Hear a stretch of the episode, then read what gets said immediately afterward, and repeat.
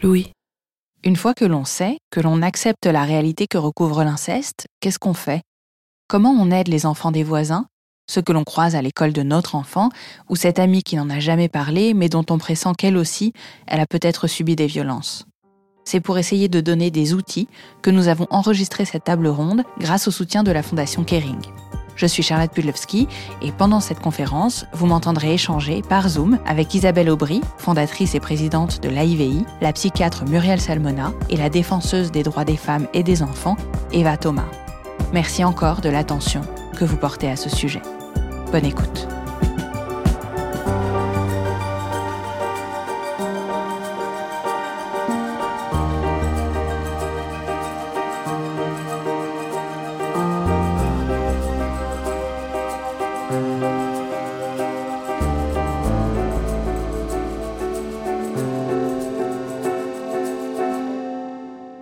Alors merci, euh, merci à tout le monde euh, d'être euh, là en ce samedi après-midi. Merci de, prendre le temps pour vous interroger avec nous sur les actions concrètes qu'on peut, qu'on peut mettre en place face à l'inceste. Moi, pour me présenter, je suis Charles Pudlowski, donc je suis cofondatrice du studio de podcast Louis Média. Et sur le sujet qui nous intéresse aujourd'hui, je suis l'autrice du podcast Ou peut-être une nuit, qui est consacré à l'inceste et au silence qui l'entoure. Je vais commencer par euh, remercier la Fondation Kering parce que c'est grâce à eux euh, qu'on peut organiser cette table ronde euh, aujourd'hui. C'est eux qui nous ont apporté leur soutien aussi sur le podcast ou peut-être une nuit. C'est assez inestimable, je dois dire, que des acteurs privés prennent comme ça à bras le corps des problématiques sociétales très importantes et pas forcément toujours faciles à, à défendre. Euh, je voudrais redire que la Fondation lutte depuis 2008 contre les violences faites aux femmes et s'engage dans la prévention des violences euh, sexuelles.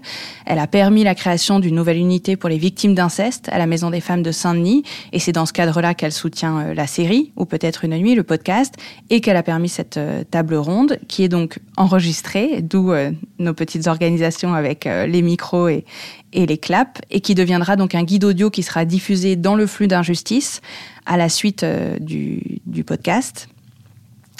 Euh, donc pour cette table ronde euh, aujourd'hui, j'ai avec moi euh, trois femmes que j'ai interviewées pour le podcast et qui agissent chacune au quotidien pour lutter contre les violences sexuelles. Je leur poserai des questions qui sont les miennes, celles que vous m'avez déjà envoyées par mail pour pour certaines, et je pourrai lire celles qui sont dans le chat dont vous avez déjà compris le, le fonctionnement, puisque je vois qu'il y a déjà quelques messages. Donc n'hésitez pas au fur et à mesure de la conversation à nous poser les questions que vous voulez, quelles qu'elles soient. Simplement, c'est moi qui vais les lire et non pas vous qui allez les prononcer parce qu'on enregistre et que nous, on a des micros et pas vous. Et donc, si on veut que ça s'entende, il faut que ce soit nous euh, qui, qui parlions euh, dans, les, dans les micros. Donc nous avons d'abord euh, avec nous aujourd'hui euh, Isabelle Aubry, qui est euh, dans son petit village donc de 50 de 50 habitants, qui est fondatrice et présidente de l'AIVI. Isabelle, vous avez fondé en 2000 donc cette association internationale des victimes de l'inceste.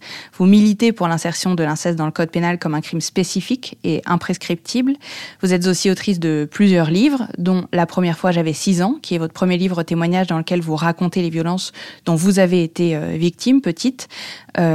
ou encore d'autres livres comme, euh, je pense que ce sera une ressource pour, pour beaucoup de gens aujourd'hui, Être parent après l'inceste, euh, que, que je vous invite à, consulter puisque je sais que pas mal de gens ont des questions euh, autour de ça.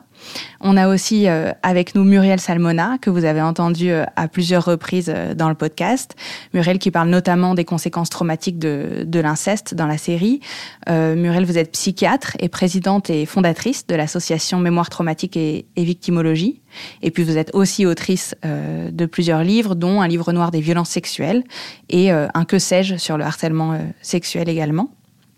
Et puis enfin, nous avons avec nous Eva Thomas, qui est la première femme à avoir parlé d'inceste à visage découvert euh, à la télévision française. C'était en 1986 et vous avez raconté le viol commis par votre père. Vous êtes une défenseuse des droits des femmes et des enfants. En 1985, vous avez fondé l'association SOS Inceste à Grenoble. L'association se bat notamment pour euh, inscrire le non-consentement d'une personne de moins de 15 ans dans la loi. Et vous avez encore aujourd'hui une, activité de militante politique sur, euh, sur ces sujets-là. Et puis vous avez aussi publié plusieurs livres, euh, dont en 2004 Le sang des mots, les victimes, l'inceste et la loi.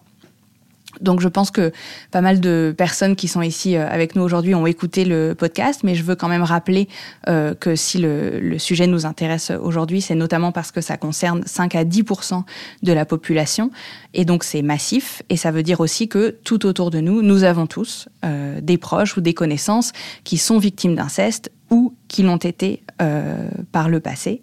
Euh, Aujourd'hui, ce qu'on veut faire avec cette table ronde, c'est essayer de trouver un petit peu des outils concrets, des ressources euh, pour vous, pour agir, pour, euh, pour comprendre, mais d'être un petit peu dans le, dans le concret. Donc ma première question, euh, elle sera peut-être pour euh, Muriel Salmona. Vous êtes très nombreux et nombreuses à, à nous avoir demandé, face à un enfant, comment est-ce qu'on repère les signes qui indiquent qu'il ou elle est victime d'inceste? Alors, euh, donc merci, merci de m'avoir invité. Je suis heureuse d'être parmi vous. Alors, c'est, il y a des, il peut y avoir des signes, tout comme on peut passer aussi à, côté de, de, pas mal de, de, de situations d'inceste, parce que justement, des signes, les signes que, que l'on pourrait repérer ne seront pas apparents. Donc, euh, je voulais dire déjà dans un premier temps que euh, on a toujours le risque en en prenant euh, cette euh, cette euh, cette façon de, de, faire, de repérer des signes, de passer à côté de pas mal euh, de, de victimes d'inceste, et que le, le, meilleur moyen, quand même, dans l'ensemble, c'est toujours de poser des questions très fréquemment. C'est le dépistage universel. C'est de aux enfants de poser régulièrement des questions pour savoir s'il leur est pas arrivé quelque chose, s'il il n'y a pas quelque chose qui les perturbe, si elles n'ont pas quelque chose à dire qui leur est arrivé, qui qui qui est qui est douloureux, difficile euh, en, en, employant pas mal de termes. Alors sinon, par rapport euh, par rapport aux symptômes, c'est euh, c'est vraiment souvent des, des changements de comportement, des troubles du comportement des, des, souffrances qui apparaissent euh, avec euh, des, des, comportements qui peuvent être de retrait, phobiques, anxieux, euh, des idées suicidaires, mais ça peut être aussi des angoisses de séparation, des troubles du sommeil.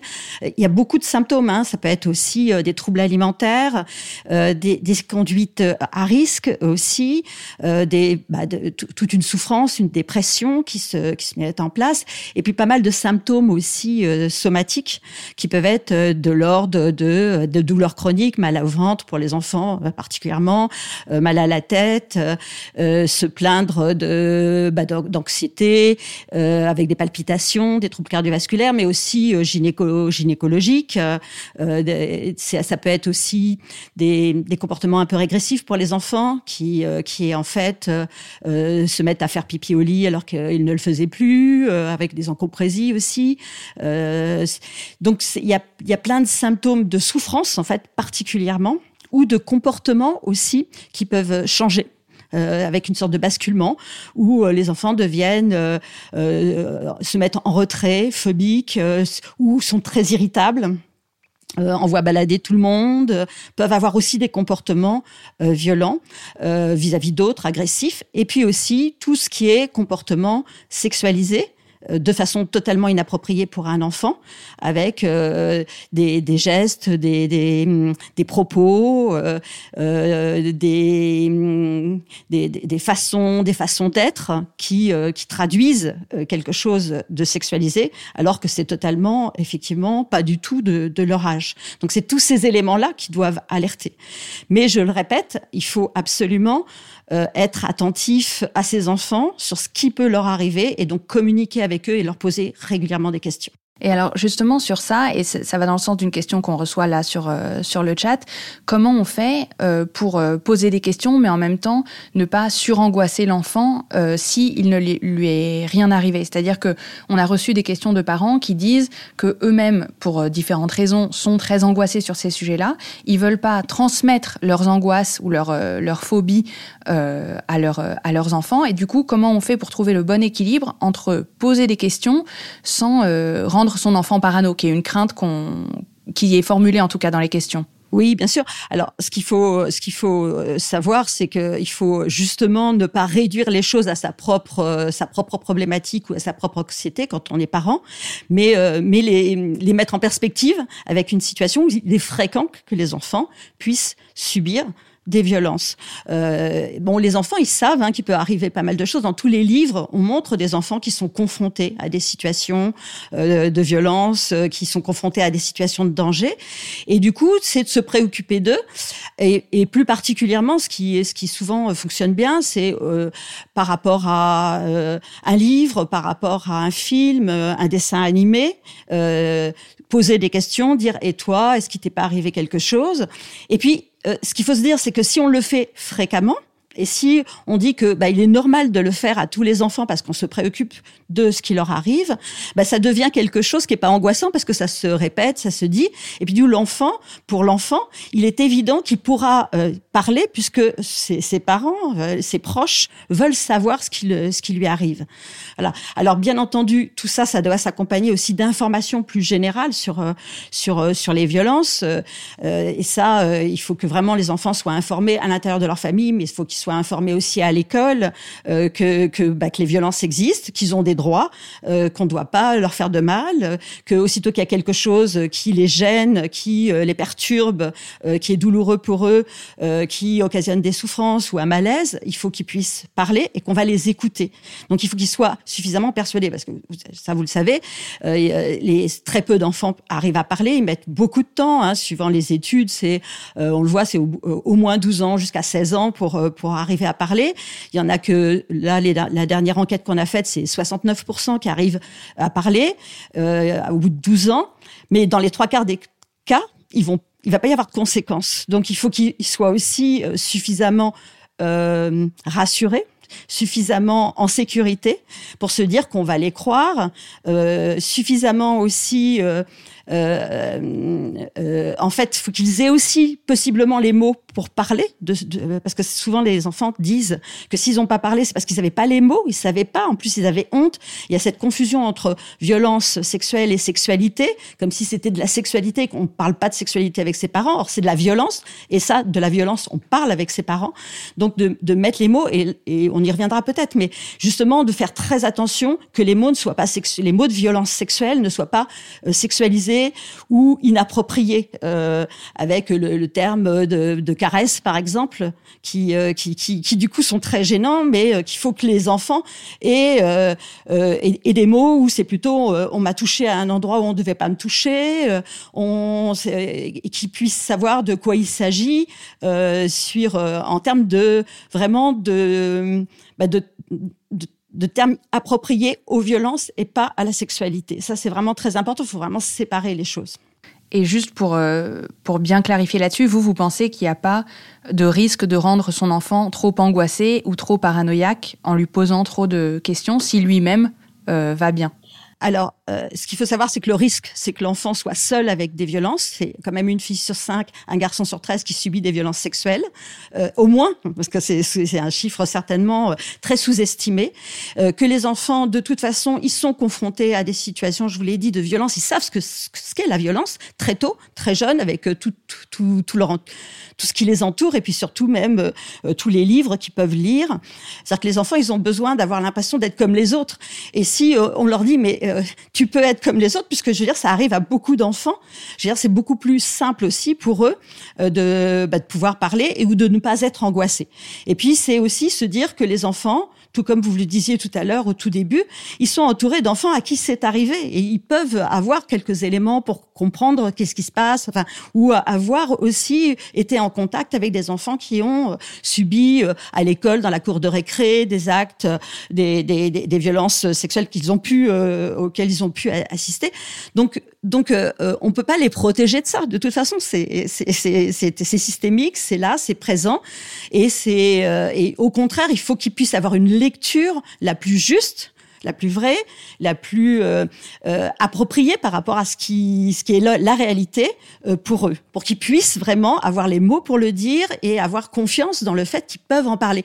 Les enfants, la première personne à qui ils parlent, c'est dans la famille. Donc c'est effectivement, et la, les deuxièmes personnes à qui ils parlent, c'est euh, c'est à peu près équivalent, c'est les amis et, et les professionnels de santé. Donc il faut aussi qu'ils puissent, que les professionnels de santé posent aussi systématiquement des questions et, euh, et donnent des, des outils pour pouvoir, pour que les enfants puissent parler. Alors justement, on a une personne qui est infirmière en crèche qui nous demande comment on fait pour les tout petits, ceux qui ne peuvent pas encore parler, puisqu'on sait que il peut arriver que les violences commencent très très tôt. Avec les tout petits, comment est-ce qu'on fait pour pour savoir?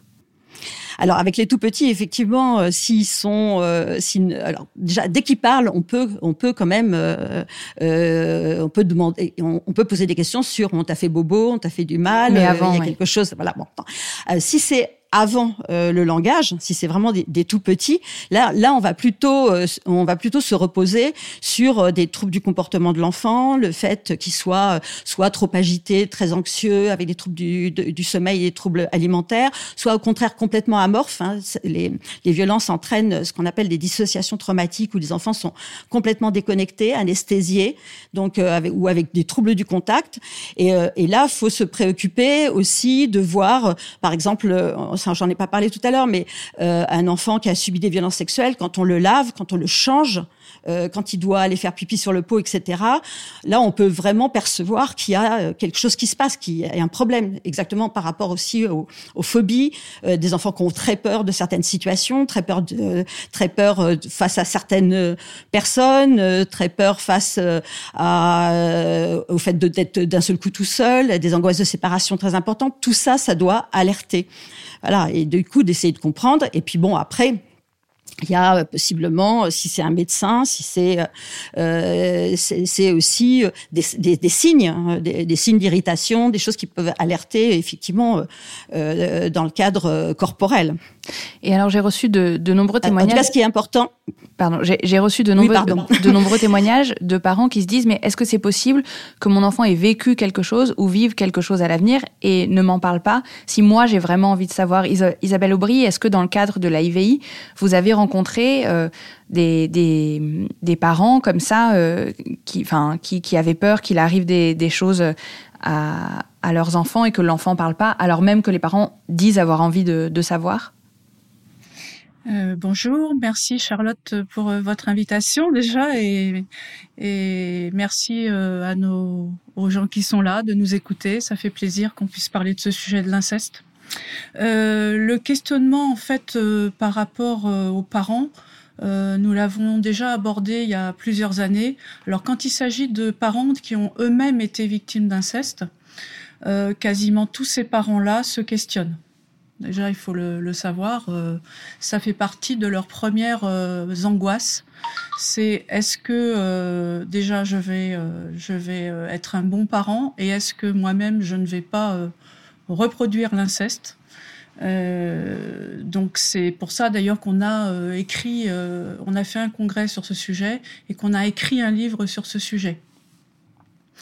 Euh, ensuite, la question. Euh... Est-ce que c'est possible euh, que mon enfant ait vécu quelque chose ou vive quelque chose à l'avenir, que j'essaye de le, le, faire parler et qu'il ne m'en parle pas?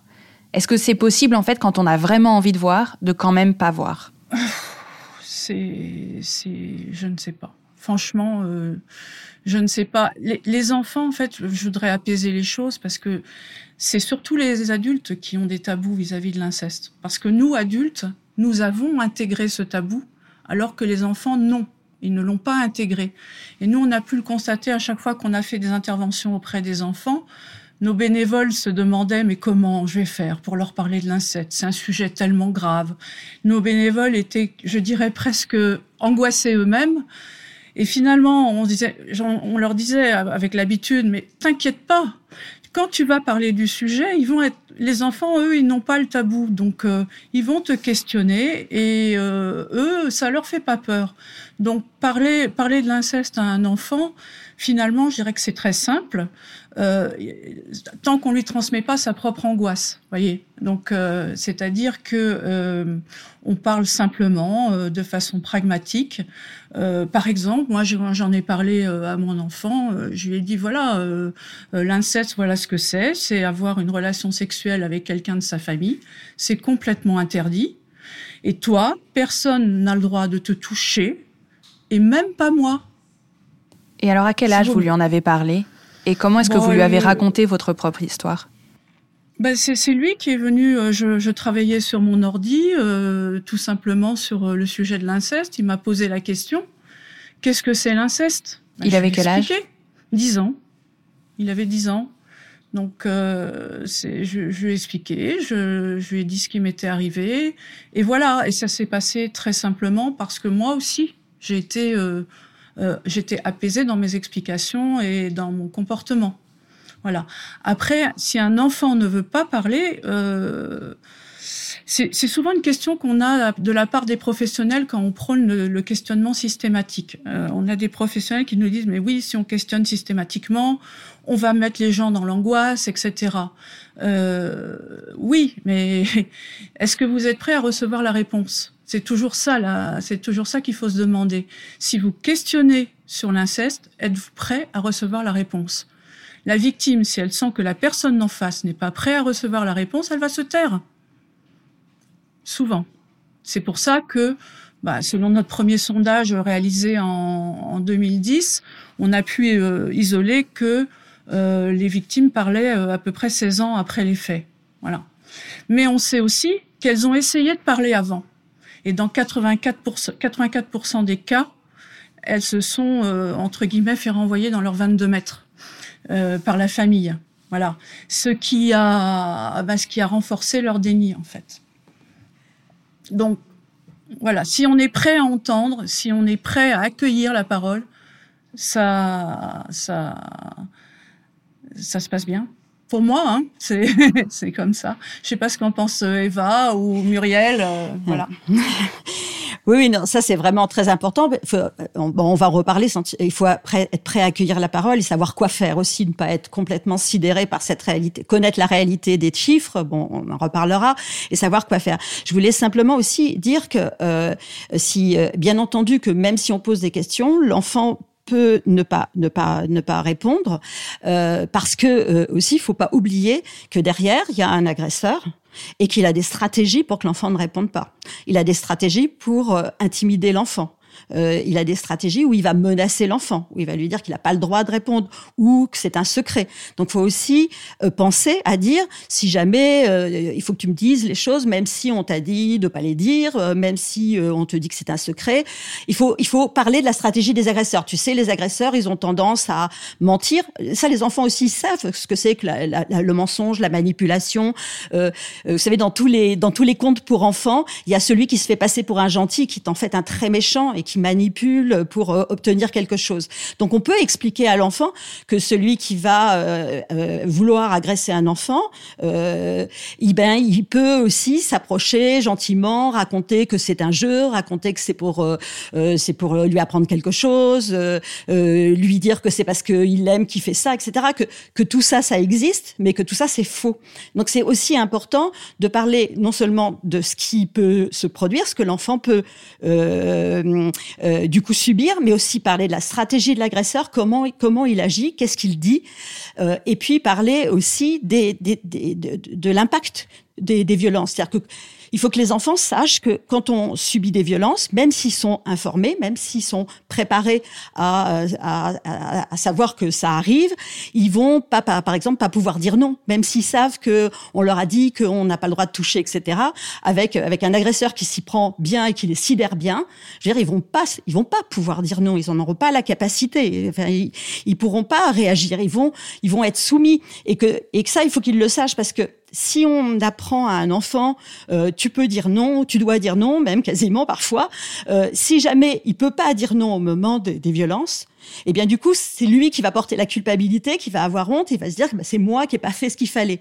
Donc il faut aussi informer l'enfant que euh, bah, les adultes ou les plus grands qu'eux peuvent avoir des stratégies où ils vont les les les, bah, les manipuler, ils vont falsifier la réalité, ils vont raconter, euh, euh ils vont euh, vraiment euh, raconter euh, plein de mensonges. Enfin, c'est tous ces éléments-là. Donc c'est ces trois éléments-là qu'il faut avoir en tête. et ça c'est c'est très important. Et alors, Eva, vous, comment est-ce que vous, vous voyez les choses sur ce plan-là et comment est-ce que vous avez appris à vos enfants à, parler, si vous avez eu cette conversation vraiment euh, concrètement de il faut parler et comment vous leur avez transmis votre, votre histoire? Comment ça s'est fait de votre côté? Alors, moi, c'est un peu une autre époque. Et euh, donc, euh, par rapport à ma fille, puisque j'ai une fille, euh, je, lui ai passé des bouquins, surtout par des petits livres, des histoires, etc. Et en fait, quand j'ai commencé à écrire euh, mon livre, elle savait pas très bien euh, sur, quoi je parlais, mais elle m'avait quand même vu dans des états, comment dire, de, souffrance, puisque j'ai énormément peint, fabriqué des poupées, fabriqué des choses qui faisaient peur, etc. quand je lui en ai parlé, enfin quand je lui ai expliqué, pour elle, ça a été euh, tout d'un coup, tout ce qu'elle avait vu de ma souffrance a pris une, enfin, une, vérité et, et donc ça l'a soulagée parce qu'elle elle comprenait pas pourquoi j'étais dans des états comme ça, quoi. Et c'est comment dire, quand je lui en ai parlé, elle avait elle avait 15 ans. Mais avant, j'avais sorti des petits livres, euh, les quelques-uns qui existaient à cette époque. Il n'y en avait pas beaucoup, alors que maintenant, il y en a un certain nombre. Et je pense que justement, les, livres sont vraiment un outil intéressant pour discuter avec les enfants. Et pas, enfin, ça, c'est pas direct, c'est par l'image, par les histoires, etc. Donc, comme euh, je pense que c'est peut-être plus facile pour les enfants euh, euh, d'entendre ça. Et moi, j'ai participé euh, en 1987 aux expériences qui ont été faites avec les films Mon corps, c'est mon corps, qui venaient de, du Canada. On a fait des expériences de prévention des abus sexuels dans les écoles. À cette époque-là, c'était une expérience sur l'Isère et la Seine-Saint-Denis. Et en fait, euh, d'abord, on prévenait les parents, on leur expliquait ce qu'on allait faire, parce que ça me semblait très important que les parents ne, soient pas angoissés par ça, qu'ils aient vu le film et tout. Et ça s'est toujours très très bien passé. C'est-à-dire que euh, les, par rapport aux parents, ils ont, ils acceptaient euh, bien qu'on le fasse parce qu'ils, on leur a je sais pas comment expliquer, euh, on a dédramatisé les choses, enfin ce que disait un peu Muriel tout à l'heure. Et, donc, ce que je ne comprends pas, c'est que cette expérience qui a été faite donc en 1987, il y a eu un changement de gouvernement et ça s'est terminé. Donc on n'a plus fait de prévention, euh, sauf quelques rares exceptions. Même si euh, il y avait des défauts à ça, à dire, apprendre aux enfants à dire non, puisque comme on le dit, comme le disait Muriel tout à l'heure, c'est pas l'idéal, mais en même temps, c'était un début pour permettre aux enfants de parler et pour euh, leur permettre de le faire enfin, dans, un groupe classe. Euh, ils sont ensemble, enfin, ils peuvent en parler entre eux. Et après, effectivement, c'est souvent en, en ayant parlé entre camarades qu'ils pouvaient après parler à un adulte. Donc, je pense qu'il y, a quand même quelque chose d'intéressant dans ce travail-là. Et alors justement, vous parlez de, de des changements euh, politiques qui ont entravé ce, travail euh, euh, sur le plan de l'éducation nationale, de la formation, etc. Comment on fait quand on est, comme c'est le cas de, de, certaines personnes là qui, qui, nous écoutent, quand on est infirmière ou quand on est enseignant pour, euh, j'imagine que c'est difficile d'avoir le temps de demander à tous les enfants euh, ce qui se passe chez eux, si tout va bien, etc. Qu'est-ce que vous conseillez aux personnes qui sont en contact avec euh, des, des, des, enfants ou des adolescents Comment est-ce qu'ils peuvent les, les, aider et recueillir leurs leur paroles? Déjà, j'étais d'accord avec tout ce qui s'est dit avant sur le fait qu'un enfant ne parlera que si la personne qui est en face est capable d'entendre sa parole. Je pense qu'on a un énorme instinct pour savoir si on peut parler ou pas. enfin, en tout cas, euh, quand j'étais, enfin, dans, la période où moi j'étais jeune, etc., c'était euh, pas possible de parler. C'est-à-dire que euh, moi, quand j'en ai parlé au curé en confession, qui m'a dit oubliez ça, mon enfant, et après, j'en ai plus jamais parlé, quoi.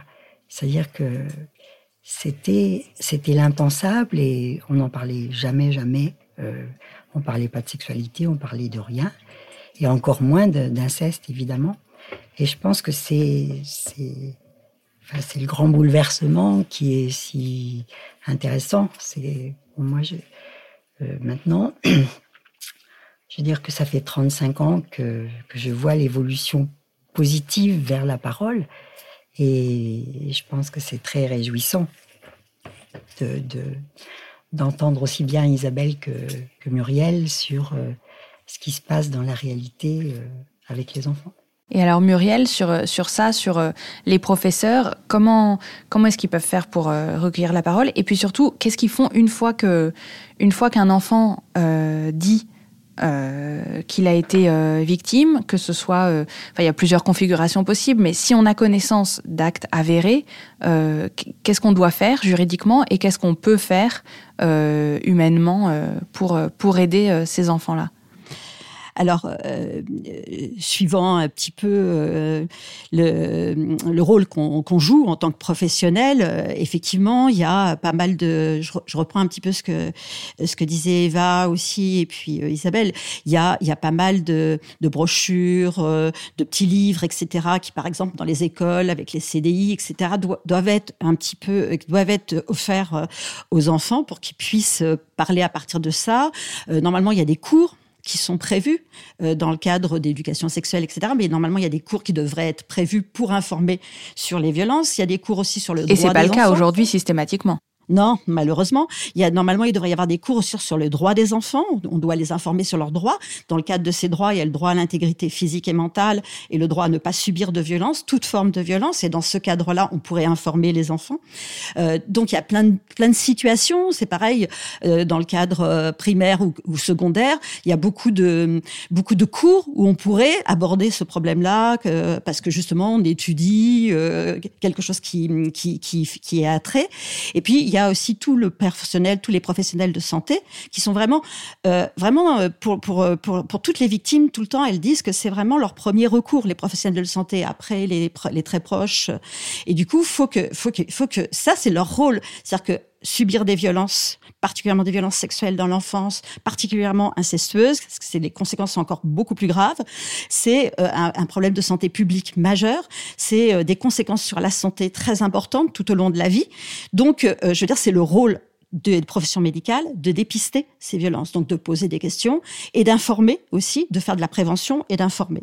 Donc ça, il faut qu'ils soient formés, faut qu'ils aient des outils et faut qu'ils en parlent. Et puis si euh, euh, les enfants euh, donc euh, arrivent à parler, sont, sont, suffisamment en confiance pour parler, de, donnent des informations, ou si le professionnel a vraiment des doutes parce qu'il y a vraiment des, des, comportements, par exemple très sexualisés, qui sont absolument des, des symptômes psychotraumatiques évidents, qui montrent qu'il y a une souffrance, et que l'enfant bah, va mal. À ce moment-là, il y a une nécessité de signalement. C'est-à-dire c'est une obligation pour les professionnels de signaler. Alors pour les professionnels l'éducation nationale, euh, malheureusement, on n'a pas obtenu que pour les professionnels, pour les médecins, euh, cette obligation-là soit effective, si ce n'est pour les médecins scolaires ou les médecins hospitaliers, enfin tous ceux qui sont fonctionnaires ont cette obligation-là avec l'article 40 mais euh, mais ils peuvent euh, signaler et euh, donc pour tous ceux qui qui, qui ne en dehors de ce secret professionnel qui reste qui persiste il y a cette obligation de signaler. Si l'enfant euh, parle de euh, violence euh, sexuelle directement, c'est-à-dire que si, si ce pas des, des doutes qu'on a, mais si l'enfant révèle des violences qu'il a subies, c'est un signalement obligatoire immédiat au procureur de la République. C'est-à-dire qu'il faut appeler, euh, faut appeler le procureur de la République, faut appeler euh, la police euh, ou le 17 si on Mais en fait, c'est une obligation immédiate. si on a des doutes, on a on a le, 119. Il y a les CRIP, ce les cellules de recueil des informations préoccupantes, le 119 qui permet de discuter avec des, personnes pour voir un petit peu. Voilà. Dans l'éducation nationale, normalement, il y a la possibilité de faire remonter des informations préoccupantes avec tout un système, mais tout ce système système-là, si on a des révélations, euh, on, a, une obligation d'être sûr que les faits vont être euh, euh, en fait dénoncés directement auprès de la police ou du procureur. Et puis on a une plateforme maintenant, on a une plateforme avec un chat où on peut discuter avec des policiers 24 heures sur 24, on les a formés en plus.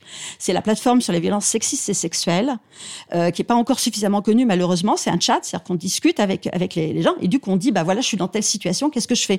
Alors ça peut être euh, l'enfant qui peut chatter, un adolescent, mais ça peut être euh, un une amie qui euh, se pose des questions, mais ça va être aussi un professionnel qui se pose des questions et qui du coup peut être téléguidé en quelque sorte.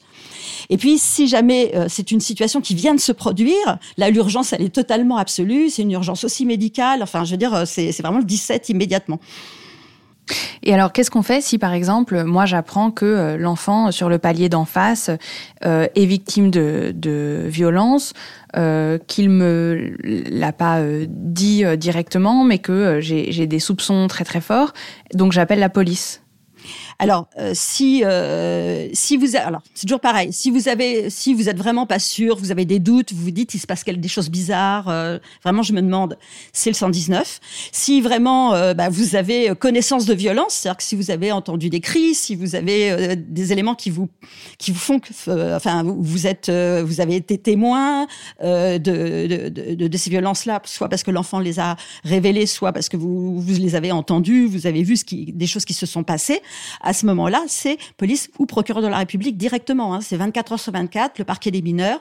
On peut faire un signalement 24 heures sur 24. Il faut rappeler aussi que le, le signalement, même euh, même pour les, personnes euh, qui ne sont pas mineures, donc euh, un signalement est obligatoire pour les personnes mineures, pour les personnes handicapées et pour les situations de grande vulnérabilité que, qui peuvent être par exemple une femme une femme enceinte par exemple. On doit on doit pouvoir. Donc donc c'est tous ces en tout cas c'est ces réflexes là bah, qui ne sont pas encore présent, puisque dans l'enquête qu'on a faite là, de, 2019, dans, 60, dans 69% des enfants qui ont parlé, euh, euh, donc il y a 69% des enfants qui disent avoir parlé, trois quarts, ça n'a pas eu de conséquences, et au bout du compte, il n'y a eu que 12% de signalements pour euh, pour les violences sexuelles en général et 15% pour les pour les incestes. Donc il faut absolument euh, que que ce que ce signalement soit connu et que et que les personnes euh, bah, euh, aient ce réflexe-là. Alors du, du du 17, mais ça peut être aussi alors vous savez c'est c'est aussi le 112 avec le un smartphone et le 114 si on est dans une situation où c'est difficile de parler etc. dans pendant le confinement ils ont ils ont vraiment beaucoup informé sur le, le 114. Mais c'est il faut en tout cas euh, informer immédiatement, signaler euh, immédiatement les faits. Et alors vous, de votre avis de professionnel, la, crainte que peuvent avoir un certain nombre de personnes euh, au sujet du signalement, c'est de se dire qu'est-ce qui se passe après? L'enfant Il va être envoyé à la DAS, en foyer, en famille d'accueil. Il va. Bah, est-ce que alors comment vous vous voyez les choses euh, Et il y a parfois un manque de suivi quand même derrière après le signalement. Alors le ce qui ce qui euh, le signalement c'est pour protéger immédiatement l'enfant. Enfin c'est la protection euh, donc donc donc normalement c'est pour qu'il y ait une évaluation de la situation. Euh, c'est euh, alors c'est sûr qu'on peut pas on peut pas contrôler tout ce qui va se passer. Parfois même on signale et on n'a même pas de retour sur euh, ce qui s'est passé euh, si effectivement le signalement a, eu un effet ou pas si on est professionnel par exemple. mais c'est pas parce que ça suit pas forcément qu'il faut pas le faire, il faut pas qu'il faut pas le refaire et qu'il faut pas plus il y a de signalement, plus plus euh, une situation, par exemple, va, va aboutir quand même à, une protection. Alors c'est vrai que euh, ça on en reparlera peut-être que la, justice euh, est en faillite très importante par rapport à cette réalité-là, mais c'est pas pour c'est pas pour autant qu'il faut pas actionner tous les éléments. Et puis autre chose, c'est-à-dire qu'il faut absolument protéger l'enfant de l'agresseur, c'est-à-dire qu'il faut empêcher la réitération des faits.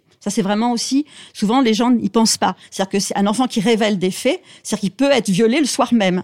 Donc c'est pour ça qu'il faut agir. C'est-à-dire que euh, chaque viol, chaque agression sexuelle, c'est un traumatisme supplémentaire. Plus, plus les violences sexuelles sont répétées, plus c'est grave, plus le risque est grave pour les enfants, euh, plus d'autres enfants vont aussi possiblement subir ces violences. Donc, euh, donc il faut agir pour empêcher la réitération. Et du coup, dans, dans le cas où on, on voudrait euh, arrêter les violences euh, le, le, plus vite possible, est-ce qu'il n'y a pas une configuration où, par exemple, si on sait que, je reprends euh, cet exemple de voisinage, que c'est le père qui fait subir des violences à l'enfant, est-ce que plutôt que d'appeler la police, ça peut avoir du sens d'essayer de dire à la mère de partir avec son enfant? Ou est-ce que c'est absurde comme idée?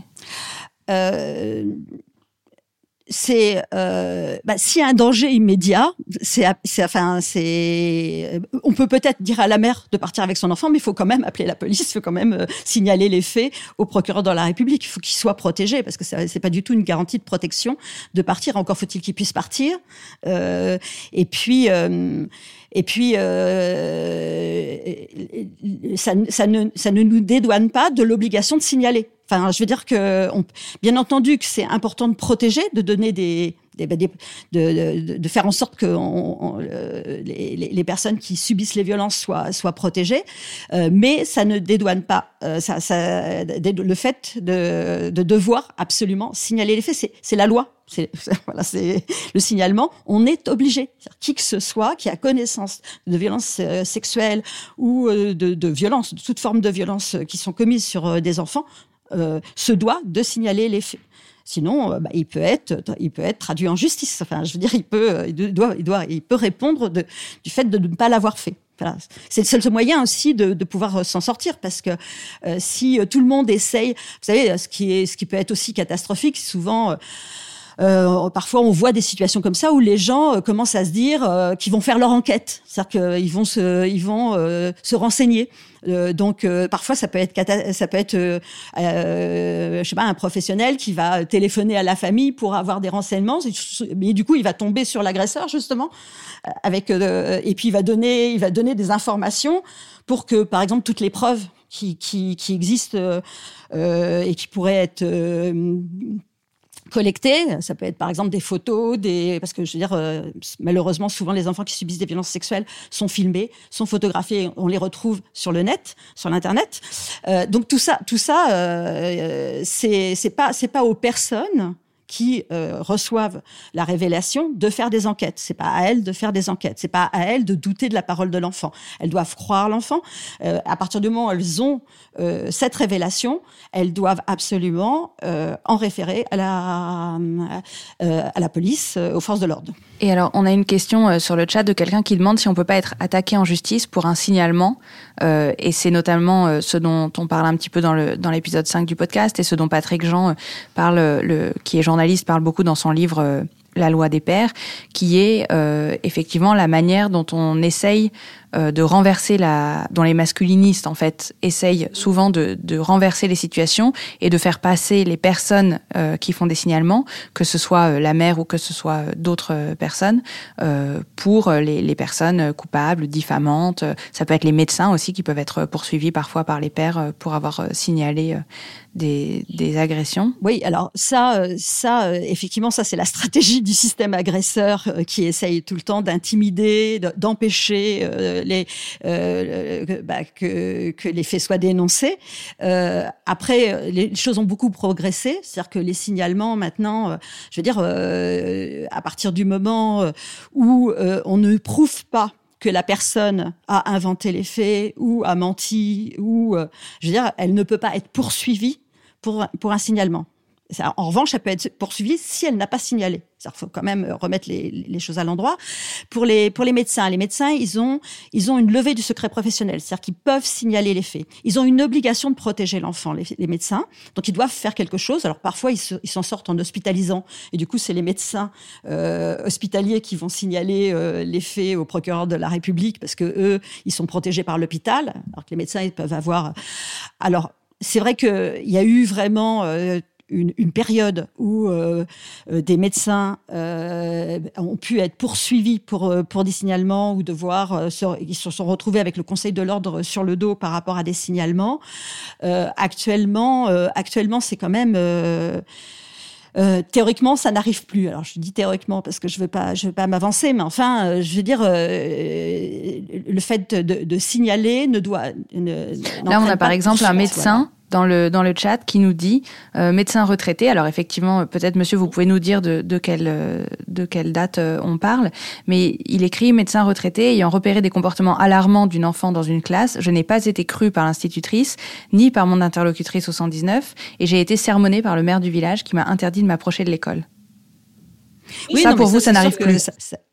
Alors, je veux, je, moi, je ne dis pas que ça n'arrive, ça n'arrive plus. On peut, on peut. Euh, ça, euh, euh, on peut se retrouver confronté avec des, des situations comme ça, euh, mais euh, on, ne, peut pas se retrouver en fait avec une plainte en quelque sorte parce qu'on a signalé. C'est-à-dire qu'on est puisque c'est l'obligation de signalement qui nous protège en quelque sorte.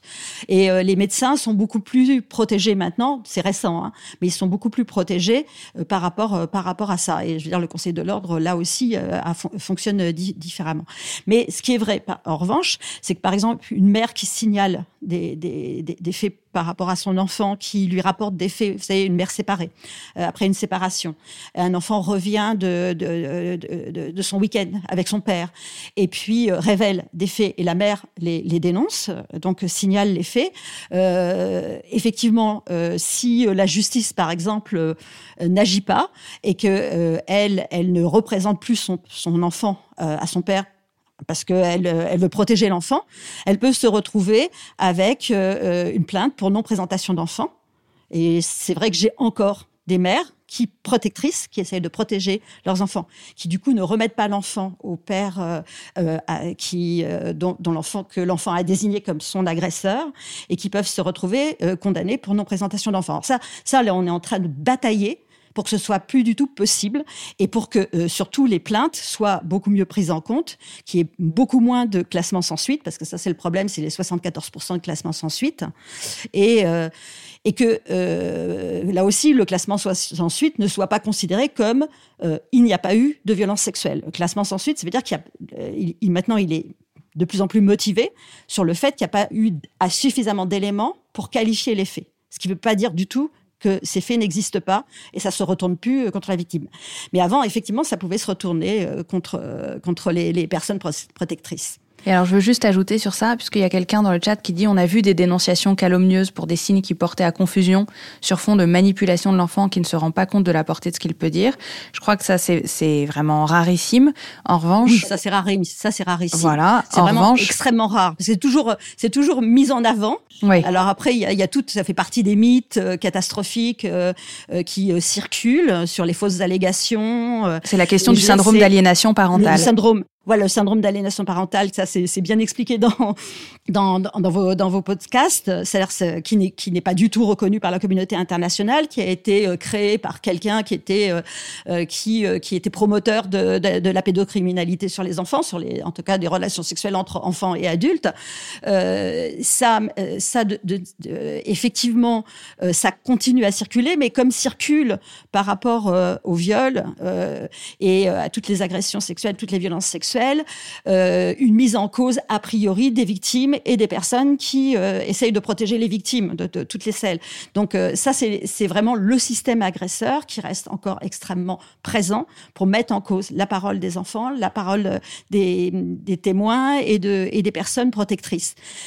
Euh, c'est encore là, mais c'est de, plus en plus, euh, je veux dire, les choses se remettent quand même à l'endroit. Euh, grâce, Laurence Rossignol, clairement, euh, a, a, a, vraiment diffusé des informations pour dire que on ne devait plus avancer ce, ce syndrome d'aliénation parentale. et puis euh, bien entendu, je peux pas dire qu'il y a une garantie absolue euh, que que le signalement soit euh, soit efficace, etc. Mais il faut le faire. Enfin, je veux dire que euh, il y en a pas assez. Que les, médecins euh, sont euh, à l'origine que de 5% des signalements, alors que ils sont en première ligne pour faire les signalements. C'est eux qui peuvent vraiment beaucoup plus le faire. Donc, il faut vraiment que ça change là-dessus et qu'ils soient formés. Mais pour ça, il faut les former. Et là, on n'est pas encore, on est très, très, très, très loin du compte par rapport à la formation de tous les professionnels.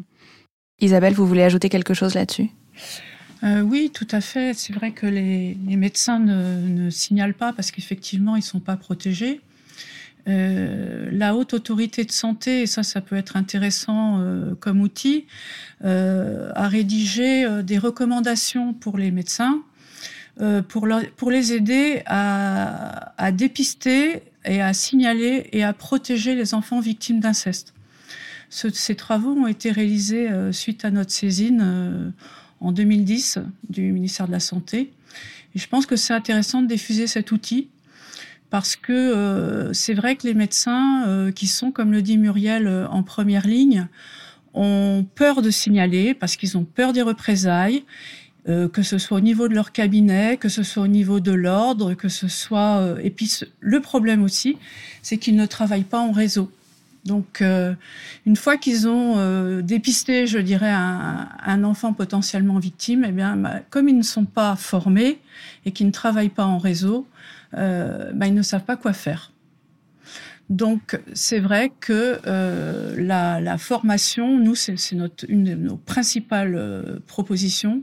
La formation initiale et continue est indispensable et actuellement elle n'existe pas. Et alors, Eva aussi, j'aimerais bien que vous nous... Que ah bah allez-y. J'ai participé euh, il y, a, il y a deux semaines avec à une mhm. formation de gynécologue par rapport aux violences faites aux femmes au CHU de Grenoble. Et effectivement, ça me semble intéressant euh, que, que les médecins soient vraiment euh, formés. Et euh, je veux dire que je connais aussi très bien Catherine Bonnet, qui a payé très cher d'avoir signalé un, des problèmes de, de violence sexuelle sur des enfants. Elle a été attaquée par le Conseil de l'ordre, elle a perdu son travail, etc. C'était il y a déjà pas mal d'années. Mais je pense que beaucoup de questions ont été posées autour de ça parce que c'est vraiment angoissant, effectivement, pour les médecins de, signaler. Et je pense que encore ils ne sont pas encore tout à fait protégés, même s'il y a y a quand même de trop grands progrès qui ont été faits. Oui, parce que dans la loi, dans la loi, en fait, euh, à part les, médecins euh, hospitaliers, comme on en parlait tout à l'heure, les médecins euh, ne, sont pas protégés s'ils font un signalement. Parce qu'il faut bien différencier le signalement, qui est un acte professionnel, et le fait d'avertir le 119, par exemple, si vous êtes un voisin et que vous avez des inquiétudes par rapport à un enfant, qui peut être fait même anonymement et qui est un acte euh, que, tout le monde peut faire. Le signalement, ça se fait pas n'importe comment. Et Catherine Bonnet, avec qui on a milité pendant plusieurs années pour l'obligation de signalement, et, on, la soutient toujours, euh, eh bien, euh, ben, en fait, elle était au tout début. Elle faisait partie des premières à rédiger des signalements et pour ne pas les avoir rédigés exactement comme il fallait en bonne et due forme, elle a reçu, elle a été attaquée des confrères comme elle. Donc ça a aussi généré des peurs. Donc euh, voilà. Et, et, quand on sait que les que, que les médecins sont les, les, les principaux concernés, euh, je pense que il faut qu'on soutienne. Il y a une pétition actuellement en cours euh, qui a été d'ailleurs lancée par Catherine euh, Catherine Bonnet. Il y a euh, pour que les médecins soient protégés quand ils signalent et qu'on change la loi. Et ça, c'est vraiment tout le monde peut s'y mettre pour signer cette pétition. Je pense que c'est concret ça. Alors on pourra peut-être mettre le lien, euh, le lien euh, quelque part. On pourra mettre le lien et sans dramatiser, c'est vrai qu'il y a quand même euh, un danger réel pour les personnes de, de faire ces signalements, puisque récemment il y a une psychologue de Morgane Novellers qui a été tuée euh, par un homme qu'elle s'apprêtait à signaler euh, à la justice. Euh, C'était à, à, Annecy, je crois. Oui, Muriel. Oui, oui. Et je, euh, je voulais, je voulais, euh, je voulais vraiment, vraiment dire à, à, quel point c'était important, effectivement, de, de, travailler beaucoup plus en réseau. C'était, je voulais rebondir sur ce que disait Isabelle, parce que c'est très difficile pour des professionnels isolés. c'est pour ça qu'il y a plus de signalements à l'éducation nationale, par exemple, parce qu'ils travaillent en réseau, en fait, à l'intérieur de l'éducation nationale avec le service médical avec euh, le, service social. Enfin, ils, sont, ils sont, ils sont entourés et que les, les médecins hospitaliers aussi, du coup, ils sont, euh, ils sont bien confortés, donc ils font aussi des signalements. Mais pour euh, tout ce qui est médecins, tous les tous les paramédicaux, toutes les professionnels de, santé, de soins, les péricultrices, les, les sages, tous les autres professionnels, c'est c'est beaucoup plus difficile parce qu'ils sont isolés et il faudrait qu'il y ait des réseaux, un peu comme il y a des réseaux de périnatalité, par exemple pour prendre en charge euh, la fin de grossesse et, tout ce qui est euh, les nouveau-nés. Il faudrait, euh, ça, ça existait à un moment donné, mais ça n'existe plus. Il faudrait qu'il y ait des réseaux par rapport à des prises en charge pour que les médecins puissent s'appuyer aussi sur euh, sur d'autres euh, d'autres professionnels. Et puis euh, du coup, si par exemple ils ont ils ont ils ont un peu peur hein, parce qu'ils savent pas trop, même si on peut télécharger maintenant des signalements, enfin sur, par exemple le Conseil de l'ordre, l'HAS et tout ça donne des, des outils, même l'ARS maintenant en donne, mais qui puissent qui puissent aussi faire ou qu'on puisse faire des signalements groupés avec d'autres professionnels qui soutiennent. D'ailleurs, du coup, ça pourrait permettre euh, certainement beaucoup plus euh, euh, de signalements du côté des, du, corps médical. Et puis, il faut qu'ils soient informés, c'est-à-dire qu'il faut, il faut qu'ils puissent, ils puissent effectivement connaître la réalité des violences sexuelles sur les enfants, de l'inceste, connaître les conséquences, pouvoir dépister les conséquences psychotraumatiques, enfin, et soigner les enfants, parce que je veux dire, là, on n'a pas encore parlé du soin, mais je veux dire, on est, on est, on est extrêmement en retard sur la prise en charge. Donc, euh, donc il faut qu'il y ait une prise en charge qui soit vraiment euh, en réseau. Alors, c'était nous, c'était le c'était notre but aussi avec les, les centres du psychotrauma. Donc j'espère qu'ils vont se développer sur ce registre-là, sur le travail en réseau avec les professionnels euh, qui entourent ces centres. Pour l'instant, c'est pas encore euh, vraiment bien bien bien mis en place. Nous, dans notre cahier des charges qu'on avait pensé euh, pendant tout le travail qu'on avait fait, sur, on avait fait un groupe de travail sur ces centres-là. C'est comme ça qu'on avait pensé les choses, c'est de pouvoir épauler. Et moi, pendant plusieurs années, j'avais j'avais j'avais eu une subvention pour créer un numéro pour les médecins qui pouvaient appeler quand ils avaient des dossiers compliqués, qui savaient pas trop comment faire. Et du coup, ça, ça, pour eux, c'était vraiment important d'avoir un autre médecin euh, au bout du fil. Parce que quand ils appellent le 119, le 3919, qu'ils n'ont pas de, de, personnes qui sont médecins, euh, bah, du coup, ils ont l'impression qu'ils sont pas compris aussi dans leurs problématiques, euh, qu'ils sont pas entendus. Euh, ils auraient besoin vraiment de, de pairs à eux, PAIA, pour, pour vraiment les épauler. Et alors, je, je, voudrais aussi que Eva, vous nous parliez de, de quelque chose que vous m'avez euh, raconté avant la, la, conférence. Je pense que ce qui fait peur aussi aux gens euh, dans le fait de de se préoccuper des gens autour d'eux, des enfants autour d'eux, euh, c'est que pour plein de raisons que qu'on aborde un peu dans le dans le podcast, c'est que c'est très difficile euh, à entendre et parfois c'est vrai que c'est difficile de contenir ces récits en soi euh, et de recueillir la parole de des autres. Euh, et Eva, vous vous m'avez raconté que à un moment donné, vous aviez trouvé euh, une forme de mécanisme. Enfin, je ne sais pas si on peut dire que vous l'aviez trouvé ou que votre corps et votre cerveau vous l'ont imposé, mais de trier un petit peu les témoignages que vous entendiez. Oui, en fait, je pense que ça bouleverse énormément de recevoir un, témoignage de, surtout d'inceste, je pense. Et euh, donc ça, ça remet, c'est l'impensable. Donc on est mis devant cette situation et c'est douloureux pour la personne qui écoute. Et c'est pour ça que je, suis assez d'accord pour, enfin même tout à fait d'accord pour tout ce que vous dites sur la nécessité du réseau. En fait, je pense que quand on a reçu un, témoignage d'inceste ou de violence sexuelle de la part d'un enfant, ce qui est important, c'est de pas rester seul. Et c'est d'en parler autour, de trouver d'autres personnes. Et enfin, ce qui s'est dit là à Grenoble, là au CHU, c'est qu'effectivement, ce qui était important, c'est de faire des réseaux locaux euh, de de connaître d'autres professionnels qui, euh, qui seraient d'accord pour créer euh, ce, réseau dont vous parlez. Et alors, donc, euh, ce dont je vous ai parlé, c'est plutôt la, quand, on, quand on travaille dans les associations et qu'on reçoit énormément d'histoires d'inceste. enfin, moi, à l'époque où j'ai commencé, dans la mesure où personne n'en parlait et qu'il n'y avait pas de lieu de parole pour recevoir ces, témoignages. Donc, euh, à SOS Inceste, on, était sans arrêt envahi euh, de lettres, de coups de téléphone, euh, de personnes qui venaient, etc. Et, en fait, moi, j'avais toujours dit que je commençais à lancer le débat et après, je m'en irais pour vivre ma vie. Et, mais en fait, on est pris dans le, enfin, dans la nécessité d'écouter, dans tout ce qui arrive et tout ça. Et au bout d'un certain temps, je me suis, enfin, déjà, je m'exerçais à ne pas garder les histoires dans ma tête, à, comme une sorte d'hygiène mentale, à oublier après tout ce qu'on m'avait raconté euh, pour pouvoir vivre. Parce qu'à cette époque-là, je vous dis, j'étais, dès que j'allais quelque part, on me racontait une histoire d'inceste. Et en fait, euh, au moment où, j'ai décidé de partir, en fait, je me suis rendu compte que mon corps était euh, m'envoyait des messages à savoir que quand on me racontait euh, pour la énième fois une histoire d'inceste, mes oreilles n'entendaient plus ce que, les gens disaient, ce que, ce que la personne disait. Et c'est quand on parlait d'autre chose qu'à nouveau j'entendais. Et alors là, je me suis dit, là, attention à toi, euh, j'ai senti que c'était ma limite. Enfin, c'était à cette époque-là, c'était ma limite.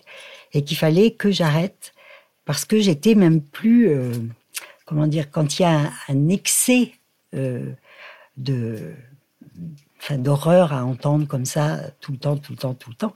Je pense que le corps se défend très très bien. D'ailleurs, moi, je pense que ça a été quelqu'un, enfin, mon corps m'a beaucoup aidé dans les, somatisations que j'avais, etc., pour me frayer un chemin vers la vérité et vers tout ce que j'ai fait, l'écriture, etc. Et donc, c'est pour dire que, euh, au bout d'un certain temps, si on ne fait pas attention, à la limite, on, on devient plus compétent. Et alors, j'aimerais bien qu'on parle euh, maintenant de, de, des personnes qui sont d'anciennes victimes, euh, qui sont euh, des, des, femmes ou des hommes adultes aujourd'hui. Moi, j'ai reçu beaucoup de témoignages depuis la sortie du podcast de personnes qui n'en ont pas encore parlé, euh, qui peuvent avoir 20 ans comme, comme elles peuvent avoir 60 ans, et qui se demandent est-ce qu'il faut euh, forcément en parler. Euh, et pour certaines, les souvenirs sont remontés à l'écoute du podcast ou, euh, de, ou de conversations récentes avec des proches ou à cause de, du fait qu'elles ont été exposées, enfin, exposées à des, des, médias, des récits, etc. Est-ce que toutes les trois, vous pensez que c'est forcément important euh, d'en parler, par exemple à un professionnel Et est-ce que, euh, qui est une autre euh, question entièrement, est-ce que c'est important d'en parler à la personne, à l'agresseur, s'il est encore en vie et s'il est encore dans votre vie? Bah, Je pense que c'est très important d'en parler parce que on ne peut pas vivre sans assumer son histoire. Et, et donc, moi, je me suis bien rendu compte que c'est en écrivant mon histoire, en l'écrivant jusqu'au bout et en l'assumant socialement que je me suis retrouvée complètement entière et moi-même. Et que j'ai pu continuer ma vie sans avoir euh, toutes les conséquences que, de traumatisme dont, dont parle Muriel.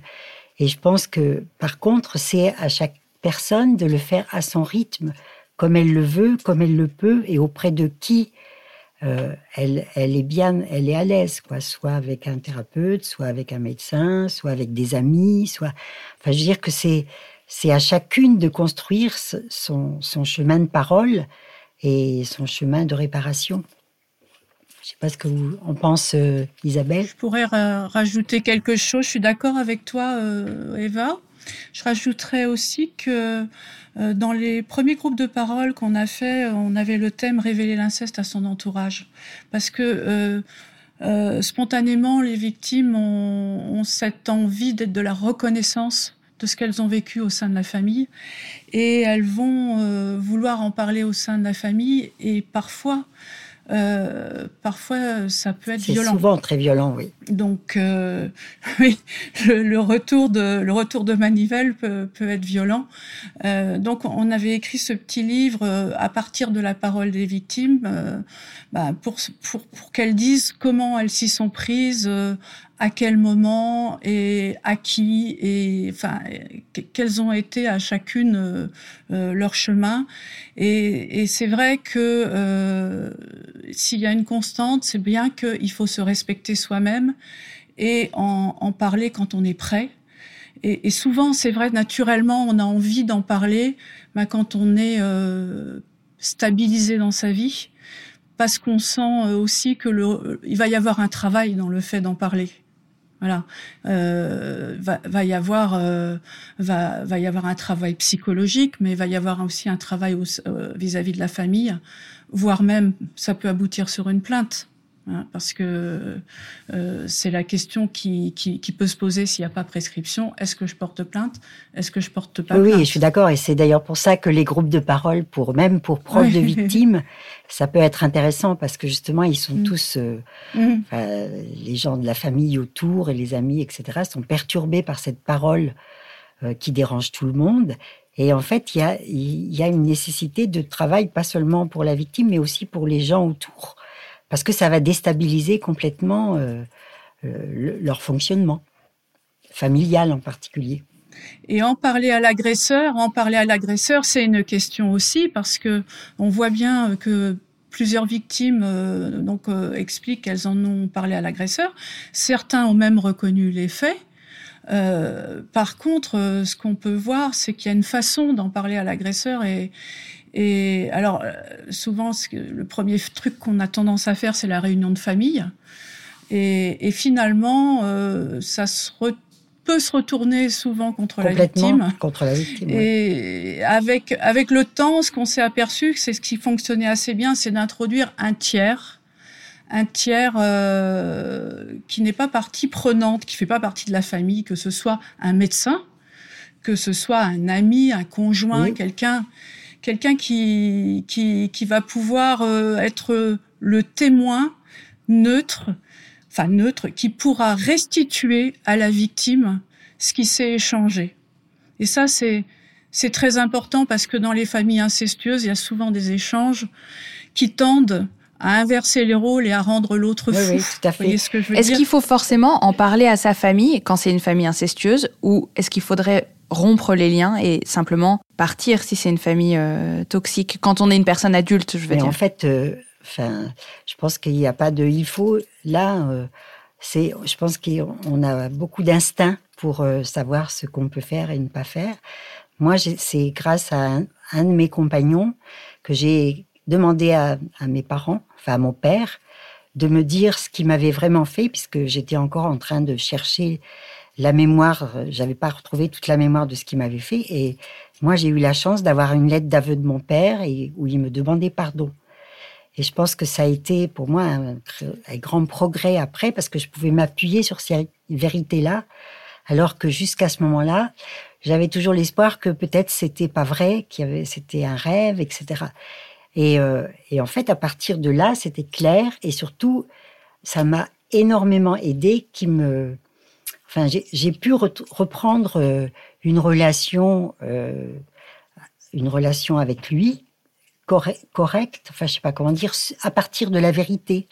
Et c'est complètement différent quand on peut, quand, quand ça s'est dit, que tout le monde le sait dans la famille. Enfin, moi, tous mes frères et sœurs ont, reçu mon livre, mes parents, etc. Donc là, à partir de là, j'ai pu re retrouver des relations normales avec eux et, et, affectueuses, etc. Mais avant, il y avait une sorte, euh, c'était pas possible. Ça me rendait malade. Quand j'allais chez mes parents, je revenais malade. Parce que je pense que cette vérité-là, elle ne peut pas rester enfouie éternellement. Il faut absolument qu'elle sorte. Et c'est aussi, enfin, le faire, c'est aussi un cadeau qu'on fait aux frères et sœurs, à, à, toute la famille, que enfin les choses soient dites et que donc les, euh, comment dire, les relations se, re, se, se remettent en route, mais dans la vérité et dans la clarté. Muriel Salmona. Oui, alors moi je voulais quand même rappeler, puisque ça on l'a on l'a pas on l'a pas redit, qu'il qu s'agit de, de, crimes et de délits extrêmement graves. Euh, voilà, qui fait partie des crimes et délits les plus graves les violences sexuelles sur les enfants, les viols euh, en tant que crime et les agressions sexuelles euh, en tant que délit très grave. Euh, que c'est considéré par l'Europe comme des actes cruels, dégradants et inhumains, que c'est considéré de plus en plus au niveau international comme des tortures, et que du coup c'est des actes, c'est des violations graves à l'intégrité des personnes, et que d'une certaine manière, quand on a subi ça, c'est comme quand on a subi des, des, des, violences extrêmement graves il y a une nécessité à la fois d'être reconnu euh, euh, comme victime, d'être prise en charge, et on a des droits. C'est-à-dire que ça, ça, ouvre à des droits euh, au niveau de la société, des droits à, à des prises en charge, à, à des réparations. Euh, par exemple, euh, à partir du moment où on a subi des violences sexuelles dans l'enfance, on a droit à une prise en charge à 100% en ALD au niveau médical. On a droit, on peut avoir droit à des réparations, euh, même si les faits sont prescrits. On peut se porter, on peut faire une plainte civile et on peut avoir droit à des réparations avec. donc et ça a des conséquences psychotraumatiques très lourdes extrêmement lourdes et, vraiment à distance. Donc, à partir du moment où on a subi ça, je veux dire qu'il y a une nécessité euh, de la société d'accompagner, c'est une obligation des États, non seulement théoriquement de prévenir ces violences, mais aussi d'accompagner les victimes et de les soigner et de leur donner des réparations. Je veux dire que c'est une perte de chance euh, d'avoir subi euh, des violences sexuelles et de devoir survivre seul. Je veux dire que ça a des conséquences psychotraumatiques. Donc déjà, c'est une question médicale, c'est un facteur de risque très important sur la santé. Donc déjà, euh, c'est nécessaire théoriquement d'avoir une prise en charge médicale, euh, d'avoir un bilan, de, de voir, de pouvoir faire des liens entre. Mais ça, c'est parce que vous avez subi ça. Et souvent, du coup, il y a plein de choses qui vont permettre de, de réparer euh, toutes ces séquelles et toutes ces conséquences de, ces violences. Euh, donc, euh, donc il y a, cet élément-là. Il y a l'élément aussi du droit national et international où des auteurs de ces violences-là, normalement, doivent rendre des comptes et que malheureusement, on a la prescription. Nous, on demande aussi la prescriptibilité. Je milite pour la prescriptibilité ou la levée de la prescription en cas d'amnésie traumatique ou de crimes sériels. mais même si les faits sont prescrits, on peut porter plainte. Ça faut le rappeler. On a un droit, on a le droit de porter plainte et il peut y avoir une enquête pour rechercher s'il y a d'autres victimes. Très fréquemment, il y a, enfin, ça apparaît d'ailleurs dans vos podcasts, il y a beaucoup de victimes, il y a beaucoup d'autres victimes. Et que du coup, une enquête, ça permettra de, bah, voir s'il n'y a pas d'autres victimes, s'il n'y a pas des victimes pour lesquelles les faits sont pas prescrits, ou s'il n'y a même pas des victimes actuelles. C'est-à-dire, un père, euh, enfin, un, grand frère peut devenir un père qui a fait des victimes, peut devenir un grand-père qui a fait des victimes, et au final, il peut y avoir encore euh, des petits-enfants qui subissent, même 30 ans, 40 ans après. Donc il y a, y, a, y a, plusieurs dimensions. Il y a une dimension, c'est pas c'est pas réduit à la personne, c'est aussi toute la société qui doit s'en préoccuper et euh, qui doit euh, qui doit aussi réagir et agir et, euh, et permettre et, et, et, les victimes ne doivent pas rester seules. Alors le, par rapport à, la question de est-ce qu'il faut que j'en je, je, je confronte l'agresseur? Il faut savoir qu'un agresseur c'est quelqu'un qui a une stratégie euh, qui c'est ce qu'il fait et qui euh, qui va euh, qui va aussi possiblement énormément manipuler. Que être confronté à quelqu'un qui vous a qui a commis des violences et qui vous a traumatisé, c'est se retraumatiser aussi. Et du coup, dans le traumatisme, il y a des, ce qu'on appelle une, une, dissociation traumatique qui est liée à une réaction traumatique importante, qui fait qu'on on, on se retrouve anesthésié pour survivre. Et que du coup, c'est un piège parce que du coup, on peut avoir l'impression qu'on peut euh, euh, se confronter l'agresseur, que finalement ça va pas si mal, que même euh, on ressent pas grand chose, alors qu'en fait on est très traumatisé. Donc il faut là aussi faire très très attention et on sait que c'est pour ça qu'on nous on fait très attention par rapport aux procédures judiciaires de pas que les enfants soient pas confrontés avec l'agresseur. C'est-à-dire que être confronté à son bourreau, c'est pas rien. Euh, et puis, euh, et puis, euh, il y a, y a vraiment la nécessité d'être soutenu, d'être aidé. Ça, je rebondis sur tout ce qui a été dit. Il y a aussi, on n'en a pas parlé, il y a le collectif féministe contre le viol aussi, où ils ont des groupes de parole, où ils peuvent donner aussi pas mal d'éléments, permettre de discuter. ça peut être utile, par exemple, de téléphoner à la plateforme sur les violences sexuelles et sexistes pour discuter avec des policiers, pour savoir ce qui est possible de faire. Est-ce que les faits sont prescrits ou pas? Parce que c'est pas toujours évident de savoir s'ils sont prescrits ou non. Est-ce que et puis euh, de, savoir qu'est-ce qu'on peut, euh, comment on peut espérer qu'il y ait quand même une enquête. Et alors j'ai reçu une question par mail euh, sur Louis que j'ai trouvé très intéressante de quelqu'un qui pour les raisons qu'on explique dans le, dans le podcast liées à la mémoire traumatique, euh, a été agressée par son frère quand elle était petite et ne s'en souvenait euh, pas du tout. Elle a reconstruit une relation euh, avec son frère.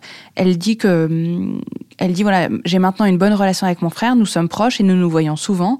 Pendant 15 ans, on a fait comme si ça ne s'était jamais passé, j'ai oublié et notre relation actuelle s'est construite sur cet oubli. Mais maintenant que j'ai pris conscience du problème, je ne sais pas comment vivre avec, comment faire lorsqu'on doit continuer à vivre avec la personne qui nous a fait subir cet inceste. Qu'est-ce qu'on fait d'une situation euh, pareille, par exemple? Il faut être vraiment très très très prudent euh, parce que euh, c'est c'est très très je veux dire que le trauma est, est, vraiment très important dans les violences sexuelles. Il peut générer, comme je vous l'ai dit, cette anesthésie émotionnelle. Euh, on peut avoir l'impression que, en fait, on supporte les choses. Vous savez, c'est la problématique. On sait, par exemple, que les violences sexuelles dans l'enfance, euh, c'est un facteur de risque de se retrouver en situation prostitutionnelle et où des, personnes prostituées qui peuvent penser que, en fait, elles peuvent euh, supporter euh, bien des situations, alors que simplement c'est parce qu'elles sont traumatisées que c'est possible. Et que quand elles sortent de là, c'est à ce moment-là, c'est que toutes les souffrances les envahissent. C'est pour ça que quand un, quand un enfant reste avec, c'est la problématique de l'inceste, c'est que dans la problématique de l'inceste, on reste en contact avec l'agresseur. Donc on, est dans une survie, le cerveau se met en processus de survie, en dissociation, en anesthésie, et du coup, il fait que on est un peu automate, on, bon, on avance, ça, a l'air d'aller, mais si aussitôt qu'on n'est plus en contact, c'est à ce moment-là que euh, les souvenirs reviennent, que euh, c'est le processus d'amnésie traumatique dissociative. Euh, dans l'inceste, c'est vraiment très fréquent, hein, c'est plus de 50% des enfants vont développer des, troubles psychotraumatiques avec amnésie traumatique. Et être anesthésié émotionnellement, c'est euh, c'est euh, euh, avoir un processus d'atteinte au niveau neurologique, au niveau physique très important, et ça les met en danger. Avoir subi des violences, c'est le facteur de risque principal d'en subir à nouveau du fait de cette dissociation traumatique qui va faire qu'on va supporter l'insupportable. Donc il faut faire très très très attention. Il faut il faut il faut vraiment qu'il y ait une évaluation. Et euh, souvent euh, on, va demander conseil à son médecin pour savoir euh, est-ce qu'on va bien, on, fait le bilan, etc. Ben, là c'est pareil. Il faut il faut qu'il y ait un professionnel qui dise un petit peu ce qu'il en est, qui voit exactement comment ben, les risques que ça peut comporter. Si, je résume, vous me dites si je, résume bien, il vaut mieux quand même ne pas être en lien avec son agresseur. Absolument. Enfin, c'est des crimes très graves. Être en contact avec son bourreau, c'est une catastrophe. C'est les problèmes aussi qu'on a. Euh, bah, je, moi, je travaille avec Denis Mukwege et euh, là, on le voit avec tous les massacres et les viols euh, systématiques. Je veux dire, c'est une catastrophe pour la population d'être de continuer à être en contact du fait même de l'impunité avec tous les bourreaux. Eva Thomas, vous voulez dire quelque chose? Je voulais dire que quand même quelque chose qui, moi, qui m'a réparé énormément, c'est d'avoir, après le procès de Saint-Brieuc, où j'ai participé euh, à ce procès pour défendre Claudine, qui avait parlé à visage découvert aussi à une émission de télévision. Et en fait, son père a porté plainte en diffamation. Et effectivement, à cette époque-là, elle a été condamnée avec François de Closet, etc. Et moi, j'ai participé à ce, à ce procès pour défendre Claudine en tant que témoin. Et après, je me suis euh, vraiment euh, effondrée. Euh, et, j'ai trouvé, je me disais, c'est, c'est la justice, c'est, c'est l'injustice que j'ai vue. C'était vraiment tellement tout à l'envers ce jour-là. C'est-à-dire le procureur défendait le violeur, le père de Claudine, et Claudine était au banc des accusés avec François de Closet. Et donc la justice était totalement à l'envers. Donc moi je me suis dit, pour m'en sortir, je veux chercher une solution judiciaire. Donc, j'ai demandé un changement de prénom parce que mon père m'avait violée et que je ne pouvais plus être la fille de mon père, etc. J'avais fait tout un argumentaire et en fait, j'ai effectivement été accepté. Le, changement de prénom a été accepté. Et en fait, euh, après ce, quand j'ai eu mes papiers, mes nouveaux papiers d'identité, je me suis, euh, comment dire, en fait, je me suis remise debout, mais de façon extraordinaire, et c'est à ce moment-là que j'ai écrit le deuxième livre sur la fonction symbolique de la loi, qui s'appelle Le sang des mots, où j'explique en fait euh, cette histoire-là, mais en fait combien c'est important d'aller en justice et de demander euh, ce que disait Muriel, d'être reconnu victime pour pouvoir quitter cette place de victime et vivre sa vie après. Et, et après, on peut vraiment vivre sa vie, et pas la survie. Et alors, j'ai aussi beaucoup de questions de personnes. J'aimerais bien rajouter quelque chose. Allez-y, ah, Isabelle. oui, je, voudrais rajouter quelque chose par rapport à, à, la justice, effectivement. Mais la justice passe, mais comme tu disais tout à l'heure, euh, Eva, la vérité est aussi importante parce que moi, par exemple, bien que mon père ait été condamné, euh, j'ai souhaité le revoir après sa sortie de prison. Euh, parce qu'il y a quelque chose dans l'inceste euh, qui est euh, extrêmement grave, et c'est comme ça que je, je, définis la gravité de l'inceste, et que je l'appelle le crime de lien, parce que euh, ce qu'on perd avant tout dans l'inceste, c'est sa famille. Et pour moi, euh, bien que mon père ait été condamné, qu'il ait reconnu les faits, etc., euh, c'était extrêmement difficile de, bah, de perdre ma famille. Donc j'ai revu mon père euh, pour voir si cet homme-là était vraiment repentant, s'il avait pris conscience de ce qu'il avait fait, du mal qu'il m'avait fait, s'il reconnaissait son crime vraiment, et si je pouvais à nouveau avoir un père. Et malheureusement, ce n'était pas le cas. Et après cela seulement, j'ai pu rompre définitivement les ponts. voyez, donc j'ai dû faire mon chemin personnel euh, pour pour faire ce deuil parce que finalement euh, l'inceste c'est bien souvent et malheureusement le deuil de sa famille. Ouais, je suis complètement d'accord. Et c'est pour ça que les choses sont peuvent être différentes pour certaines personnes. Et enfin même pour toutes, il faut il faut inventer son chemin d'une certaine façon. Et, avec euh, la famille qu'on a aussi, et avec enfin je pense que là il y a une très grande ouverture à avoir et, et je pense qu'il n'y a pas d'autoroute. Voilà, pour, pour construire son rétablissement. son rétablissement. personnel, ouais. Moi, je, je, suis. On parle pour les adultes, hein. oui, on parle des hein, adultes qui. pas, pas oui, on parle hein. des adultes qui, qui essayent de se réparer après cette histoire-là. Et heureusement, quand même, on peut vivre sa vie après. Et j'ai aussi euh, reçu beaucoup de questions de la part de personnes qui se sont reconnues dans certains éléments du podcast, notamment par exemple par rapport aux phobies d'impulsion, par rapport euh, aux pertes de, de mémoire. Est-ce que, euh, est-ce que ces personnes-là se demandent si il leur est arrivé quelque chose et qu'elles ne s'en souviennent pas et qu'elles n'arrivent pas, à cause des enjeux de, de la mémoire traumatique, à se souvenir? Comment, euh, quoi leur conseiller euh, et comment savoir si elles ont été euh, victimes d'inceste ou d'agression euh, dans, dans leur enfance, dans leur passé? Alors, je, je, je peux, je, peux, je peux répondre. Euh, je veux dire ce sont des symptômes. Enfin, voilà, ce sont des, des, des symptômes euh, euh, qui s'appellent donc des phobies d'impulsion, des souffrances, etc. Bah, il faut faire un bilan, il faut, faut évaluer et puis il faut regarder, il euh, faut étudier euh, tout ce qu'il y a autour, euh, tout ce que la personne aussi euh, a pu euh, a pu identifier de parce que très très fréquemment euh, les personnes qui sont qui sont qui ont des amnésies traumatiques, elles n'ont pas des amnésies traumatiques complètes. Elles ont des situations bizarres qui leur est arrivé, puis d'un seul coup un trou noir.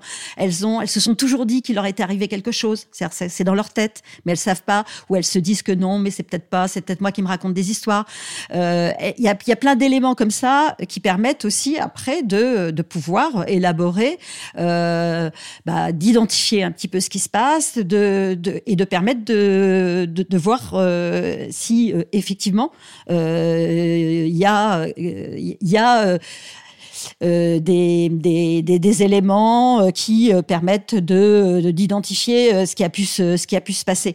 Alors juste, je voulais dire que par rapport à la mémoire traumatique, donc dans l'in- dans l'inceste, euh, c'est encore plus fréquent parce que justement euh, l'enfant est confronté continuellement à l'agresseur, donc du coup euh, le processus de survie de son cerveau, des mécanismes de sauvegarde sont continuellement enclenchés.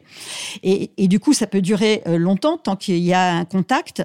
Et le plus souvent euh, la, la mémoire revient quand on n'est plus du tout en contact ni avec l'agresseur, ni avec le, les circonstances de l'agression ou le système agresseur qui, a entouré cette agression. Et c'est à ce moment-là que les choses reviennent, et le plus souvent, elles reviennent comme ça, brutalement, euh, parce que euh, la personne n'est plus dissociée, et euh, ça peut être, ça peut être très violent. Donc aussi, euh, ça peut être aussi utile de pouvoir euh, consulter avant qu'il y ait un retour brutal, parce que si ça commence, euh, s'il y a des éléments qui, euh, pour s'éviter aussi des situations de souffrance euh, importantes, pour que les choses se, se passent euh, euh, vraiment pas à pas et de façon euh, tout à fait euh, contrôlée. En tout cas, toutes les études euh, internationales montrent qu'il y a au moins 40% des victimes euh, de violences sexuelles dans l'enfance qui développent une amnésie traumatique plus ou moins longue, et plus c'est plus, les violences ont eu lieu tôt, plus elles ont été répétées et plus il s'agit de membres de la famille, donc de violences sexuelles incestueuses, plus les amnésies traumatiques sont fréquentes.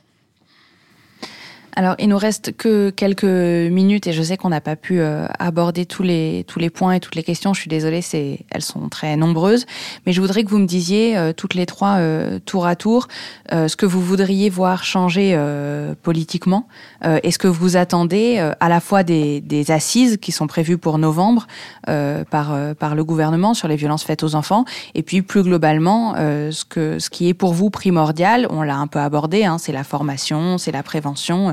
Mais concrètement, euh, sur le voilà, globalement, que ce soit sur le plan euh, juridique, sanitaire, qu'est-ce que vous voudriez voir changer politiquement?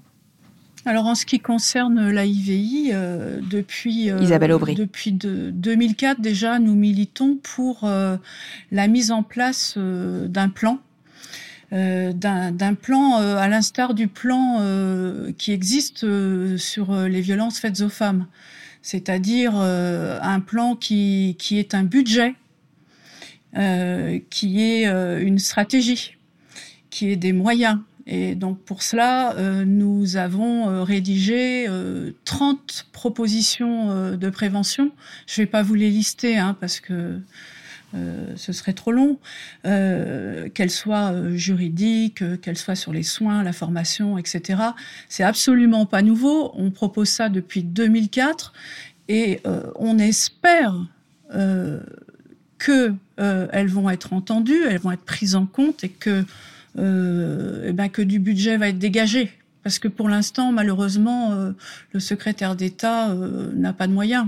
Monsieur Taquet, il n'a il a pas les moyens de faire quoi que ce soit. Et, et on espère aussi qu'il prononcera le mot inceste dans, dans, la mission qu'il va mettre en place là sur, sur les violences intrafamiliales. Parce que c'est un mot qu'on, si vous remarquez bien, c'est un mot qu'on ne prononce pas on tourne autour de ce mot, mais on ne le prononce pas. Et, que, le gouvernement le, prononce, ce serait déjà un grand pas. Ce serait bien.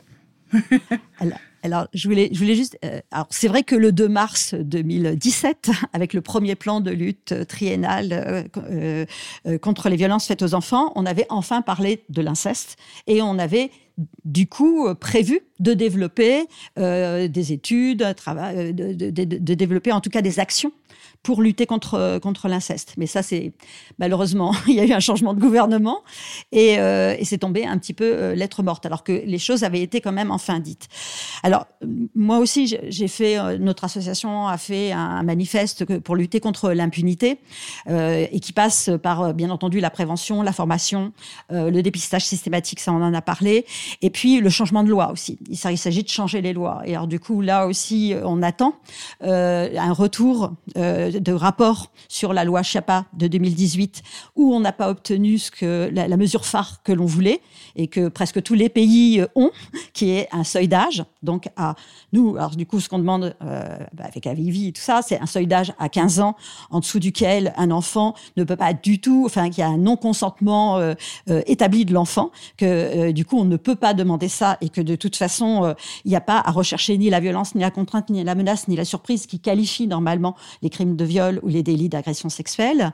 Et puis à 18 ans, en cas d'inceste, justement, ou en cas de situation de, de, handicap, de particulière vulnérabilité ou de personnes ayant autorité. Donc ça, on espère avoir des éléments. Et puis la levée de prescription. Donc levée de prescription euh, en cas d'amnésie traumatique, c'est-à-dire que les gens, c'est quand ils c'est-à-dire que euh, c'est totalement injuste de ne pas pouvoir porter plainte parce qu'on n'était pas en capacité de le faire, parce qu'on n'avait pas accès à tous les éléments pour pouvoir porter plainte. Et puis aussi en cas de crime sériel, ça c'est la problématique par exemple de, le voit avec l'affaire Le Squarneck, où euh, il y a toute une partie des victimes qui vont pas pouvoir porter plainte pour des mêmes faits avec un même auteur, parce que euh, les faits sont prescrits euh, et là, il y a aucune, la prescription n'a aucun sens. Donc, et puis, bien entendu, on voudrait l'imprescriptibilité et euh, le fait que les droits des victimes soient respectés, euh, que vraiment les, droits d'accompagnement, de réparation. je veux dire, un viol, c'est considéré comme un crime, comme le crime, un des crimes les plus graves au niveau international, en droit international. Or, c'est les réparations qui, sont obtenues sont ridicules par rapport à la gravité des faits et aux conséquences puis bien entendu le, soin. Enfin, on a nous aussi beaucoup de beaucoup de revendications. Euh, j'espère que euh, la euh, le, fait qu'il n'y ait pas de juste, je finis là-dessus, mais le fait qu'il n'y ait pas de seuil d'âge, c'est d'une cruauté et c'est vraiment totalement inhumain. C'est-à-dire qu'on considère que finalement, euh, un enfant peut être un objet sexuel pour un pour un adulte finalement. Alors bien entendu, on considère que euh, c'est interdit en dessous de 15 ans euh, ou en dessous de 18 ans avec personne ayant autorité, mais c'est pas c'est pas un viol, c'est pas un crime, c'est pas un délit d'agression sexuelle, mais c'est simplement une atteinte sexuelle et que du coup on considère qu'il y avait ni violence, ni contrainte, ni menace, ni surprise. Alors que bien entendu qu'il y a tout ça, forcément, dans, les violences sur les enfants, et que les enfants, il doit y avoir des crimes spécifiques pour les enfants, avec euh, voilà. Donc, euh, on espère, euh, on espère cet ensemble-là, et qui est et qui est beaucoup plus d'informations. aussi, parce que là on n'en a pas parlé, mais l'information est essentielle en termes de prévention et qu'on en parle, que, vraiment ce mot-là soit et que les chiffres et que la réalité de, ces violences exercées avec cette, cette ampleur-là soit enfin connue. alors moi, aussi, depuis 2004, avec un petit groupe à Grenoble, on essaye de faire passer une loi spécifique qui interdise toute violence sexuelle aux mineurs, contre les mineurs, parce que, euh, en fait, comme le disait euh, Muriel, euh, c'est évident qu'on marche sur la tête quand on parle de consentement avec des, avec des mineurs de moins de 15 ans. C'est, bon, donc je pense que tout le monde dit la même chose. Je pense qu'on arrivera peut-être enfin à faire au moins passer cette loi. Euh, est-ce que je peux juste rajouter un élément? Ce nous, ce qu'on voudrait aussi pour lutter contre l'impunité, c'est qu'il y ait euh, des commissions pluridisciplinaires qui, qui viennent reprendre des dossiers qui puissent vraiment lutter contre les injustices à répétition que subissent les victimes pour reprendre tous ces dossiers qui sont classés sans suite euh, sous prétexte effectivement euh, de non euh, de, non qualification des faits. C'est-à-dire que qu'on change quelque chose dans le cadre de l'impunité. C'est-à-dire qu'on lutte vraiment contre l'impunité. Merci beaucoup pour, pour ces suggestions et ces propositions. Euh, je vous mets aussi euh, en lien, euh, ce sera sur sur le site de Louis et là c'est c'est présent dans notre conversation, des livrets qui ont été faits par Bayard, qui est un éditeur jeunesse, pour pouvoir échanger avec les enfants autour des, des violences sexuelles, pour les aider à parler. donc il y a différentes choses qui ont été mises en place que que vous pourrez retrouver sur sur le site de Louis. Andrea Bescon, qui est la réalisatrice du film Les Chatouilles, qui aborde aussi la question des violences sexuelles euh, sur les enfants a sorti aussi euh, des livres euh, récemment qui permettent d'être des outils pour les familles, pour échanger avec les enfants. Donc je vous invite aussi à regarder ça. Et puis sur le site de Louis, vous retrouverez aussi les références de l'AIVI, de l'association fondée par... Muriel Salmona de SOS Inceste et d'un de, d'un certain nombre d'autres associations. Vous retrouverez aussi toute la bibliographie que moi j'ai utilisé euh, pour produire euh, ou peut-être une nuit. Donc vous pourrez y retrouver des livres, des articles qui peut-être pourront euh, vous, vous aider. et voilà, peut-être vous redire aussi le 119 et donc d'appeler la police si vous, vous avez connaissance de, de violences faites sur les enfants autour de vous. Et la plateforme, et la plateforme violence sexiste et sexuelle qui est vraiment importante en fait. C'est nouveau et il faut l'utiliser. D'accord.